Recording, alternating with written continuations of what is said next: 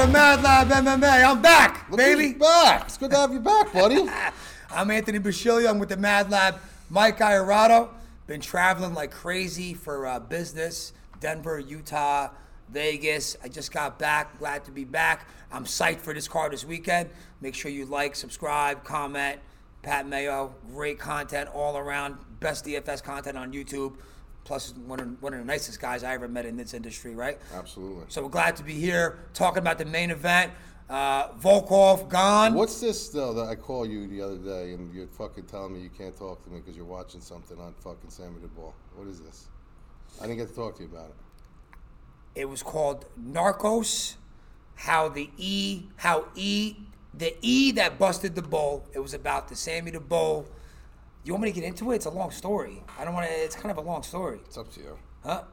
It's a fucking great show about. I have no idea about this whole story with Sammy the Bull and when he got into the witness protection. I, listen, we're from the East Coast. We grew up around this kind of stuff and street guys in Newark and you know John Gotti and all that. And I had no idea about this whole story with ecstasy and Sammy the Bull, who was the guy who ratted out John Gotti and he killed 19 people and got put in the witness protection program. But I mean, it's a fucking great one-hour show. I gotta watch it. You gotta watch it, man. I don't want to ruin it for you, but uh, you gotta watch it. And I I didn't know what was involved. It was right when ecstasy started getting big. It was in Arizona, and Sammy the Bull was down in Arizona, and his kid got involved with the E, and they were using Sammy the Bull's name. There was even like, you know, he had no idea what was going on. They were even like, when they were negotiating prices to buy the E, to his kid and, and his friends, they'd be like, listen, dude, I can only pay seven bucks because a dollar goes to the big guy. You know that. Meanwhile, Sammy the Bull had no idea they were using his name, but I don't want to ruin how it gets Watch into It's on. What is it on? it's on National Geographic, and then like a reporter comes out and and exposes Sammy the Bull because he changed his name to Jimmy Morant, and then the New York Mafia guys find out that that he's down in Arizona. John Gotti puts a contract out on him from jail to send the guys down there to kill him. So now there's the guys from New York trying to kill him. There's the cops trying to figure out if Sammy the Bull's involved with his son and his friend who are selling ecstasy, but they're not sure. And all this shit's happening at the same fucking time, dude. It's fucking awesome. I don't We're wanna- from that area. We got we like we, we grew up in that. Like his daughter, I not, not didn't his know. daughter, uh, Sammy the Bull's daughter. Uh, my father did all she her was printing. she was involved too. Yeah. With the ecstasy Well, yeah. thing. Yeah. Dude, it's fucking it's I had no idea. Yeah, Maybe some guys Kevin's like, Oh yeah, I knew about that. I didn't know. I thought he well, got I knew he. I knew about the ecstasy ring. I didn't know about it. He's got the, the YouTube channel. You got to watch the YouTube channel. Yeah, I, I, He sits in front of a fireplace. With now he's old, right? He's like he's in his eighties. yeah, he's all tatted up, and But how do they still not send guys out to go fucking to, to, to whack him? If it's over. because there's nobody around. That's why the, the, the one thing I hate, I can't stand this, dude. This fucking drives me nuts, dude. When you get people from where we live. Yeah. I'm going to talk about where we fucking live that still believe they're so naive. They still believe there's actually a mafia. It doesn't really, you know. There's guys that do street sting and run numbers and stuff like that. Yeah, but, there's there's, not. there's, there- they would they wouldn't go to prison for each other. no, there's not guys walking into like bakeries and shaking No. down, shaking Do down. you the remember for Grateful the- Bread? No. So there was this company where, where I grew up called Grateful Bread. The guy was a huge Grateful Dead fan. Grateful bread. So it was called Grateful Bread. And basically, what, like what he bought the company for pennies on the dollar because the guy who owned it before he he would run cocaine through the bread. really? Yeah, he would. They put it inside. They would put the it bread. inside the bread. and They would run cocaine. That's fucking awesome. yeah, and they, they, and that's why it was called Grateful. And then they named it Grateful Bread because the owner was a, a Grateful Dead fan. But he Oh, it's fucking And he great. stuffed it inside the. Yeah, dude. Yeah. Give me two loaves of the semolina. It was not a, yeah, that's what they did. It was called Grateful Bread. And then Modern Bakery. Remember Modern Bakery? No, where was that? The same thing out of Garfield and Lodi, dude. They ran fucking coke out of their dough. Inside the dough. Yes, Modern Bakery and Grateful Bread. They both were clipped. It's fucking genius. We're gonna start a quick I Bread out here in I'm Orange County. Little orange muffins. Mad Lab bread. Mad bread. Mad bread. Let's talk about this weekend, baby. Like I said, I was I'm a big Gane fan. When I first saw him, this guy has the makings of a champion. And when I saw they put him up against Volkov, I was like, wow.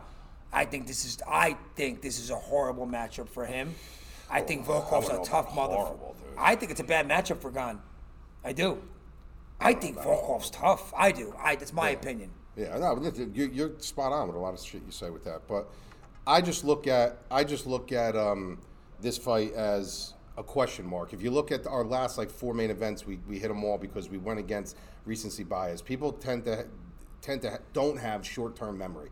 I don't know why. I don't know what it is. I don't know why they don't learn. Did Gane really impress you against Rozenstruik? No, but he's impressed me in other spots. He didn't. I mean, he. I think he fought a smart fight by staying away because you gotta stay away from a guy like him and Lewis. Yeah. I get it, but I wasn't. I was impressed with him in the uh, in the Dos Santos and the Boser fight. I was not that impressed in the Rozenstruik fight. I thought he. I thought he fought a little timid. Well, you, there's you got to fight people different ways. But yeah, he's listen. The whole thing about it is you. you He got- fights that way. He's going down two rounds, well, he- he- nothing no, real he, quick. He won't though. He won't. He won't fight that way. can't. He He'll go down two rounds, nothing. All every fight's matchup predicated. But the thing is this: like, you guys got to have short term. Like, you, you, it's so weird how people just don't learn. Like, everyone's washed up if they lose once. You're too old.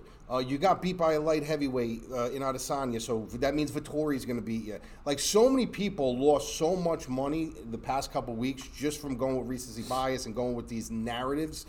It, it, it blows me away, and they don't learn. If you go by understanding and believing that there are question marks involved and there are mystiques behind the fighter, and go by the the theme "show me first, you're going to come out on top more times than not. You're going to lose. Like this is a situation where we may lose because I want Gane to show me first, but more, most of the time you're not going to lose. So in this situation, it's the same kind of thing. Like there's such a mystique around this guy. Like I don't know where his ceiling is. I think he's a very good athlete. I think he's a very good fighter. I think he's got super high. he's got super high ceiling. But probably we don't might, might have the highest ceiling out of anybody in the heavyweight division. Right, now. but we haven't seen him get clipped. We haven't seen him bloodied up. We haven't seen you know his lungs on fire. We haven't seen him in these tough situations. We haven't seen it. Maybe I'm just so impressed with Volkov's last couple fights. Even the Derrick Lewis fight, I was so impressed with him until he got knocked out with five seconds left. But Mm. but, but if you look back all the way since the Blaydes loss, he's looked fantastic. Yeah, but- and he's also put on size and got stronger. His legs got fucking Yeah. bigger. I remember him destroying over. Yeah. I know Overeem's old.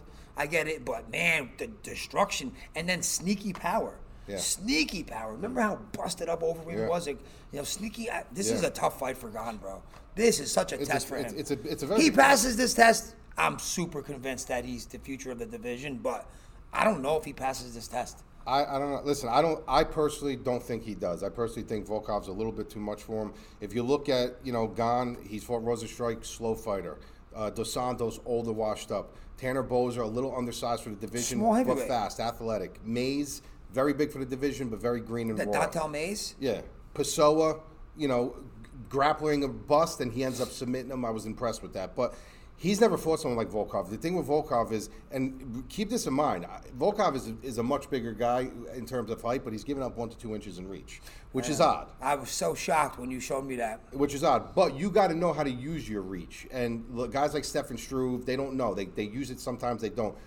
Volkov understands how to use his, his range and his reach. He will throw nothing over the top, not a lot. Everything's kind of down the middle, and he uses his front kick to kind of keep you honest. So there's a to deep kicks. Yeah, it's, it's it's very very uh, it's going to be very tedious in the beginning for Gane. He's going to have to really work his way, work his angles, and we haven't really seen him have to do that. He's fighting guys like Rozenstruik that are just kind of moving forward, moving forward. You know, so it's an interesting fight. It's a very very interesting fight, but Really interesting. you got to show me first before I sit there and go. I got Gane in this fight. He hasn't shown me enough yet. I need to see him in very tough situations. I need to see him with his lungs on fire. Does he have the will and the heart to really just keep pushing forward? When Volkov, we know, his cardio gets better as the fight goes on. He's got he a- don't stop. he's got a great you know? tank. Great, and this is five rounds. So, if, three round fight, I might pick Gane.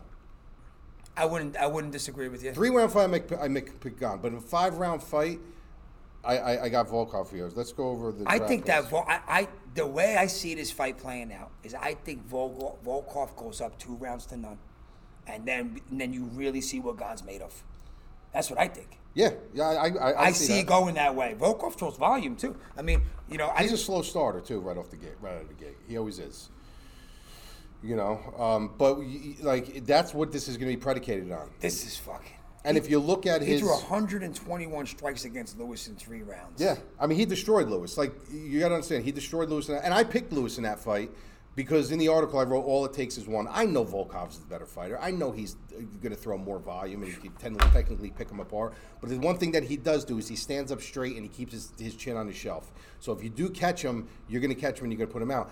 I just don't know if Gane is going to be able to do that. I, I really don't know um, if he's going to. I know, I understand he's got the reach, but when you got these front kicks coming at you, and you got punches coming down the center line, and you got to find these these these loop these ways to get in, I haven't seen Gane do it yet. I haven't seen him do it. He's not going to do what um, Blaydes did. He's not going to just sit there and rinse and repeat him. Because yep. if he does do that, he's going to gas out. Yep. Um, so he's got to do a mixture of things, and I don't know if if if if I haven't seen it from him yet. Nope, I'm with you. All right, Eddie, 8,700 Gane, Volkov 7,500. Good value on Volkov. Mm-hmm. Little high price for Gane. Yep. How do you play it? Well, if you look at it, I mean, there's Volkov technically with his volume just has to win a decision to cover that value. So there's the, the more values on Volkov. Um, Gane, if he has that adjustment phase for the first two rounds where he has to try to get in and he's having problems, that can take away points. If he's not getting the takedowns, if he gasses out, so there's much more risk on Gane. Um, so for me, I'm picking Volkov. The values on Volkov, I'm going to go six four. Six, so ten lineups. On ten lineups, I would, you would put six, six four. Volkov, four Gane. How about how about the line? Gane minus one forty. What is he? Minus one forty five? No. No, plus 145 for Volkov. For Volkov. I That's like on that. FanDuel. That's the FanDuel line. Um, that's plus 145. Um, that's the best line I found. I don't know personally if that's going to be a bet yet. I still have to see. I want to see how they look in, in face-offs and stuff like that. Um, another one that you could look at that's you could consider is over two and a half um, at minus 170. That's at selected books. Um, uh, you know, you're going to find out at William Hill and, and some, but not all books have that. But I did that for fine. I think it's an interesting line to take a look at. I don't have an official play on it yet, but we'll see after I look at the uh, the. I like it. I like Volkov at plus money myself. Let's go. Let's keep the winning streak alive, and uh, we'll see you next week.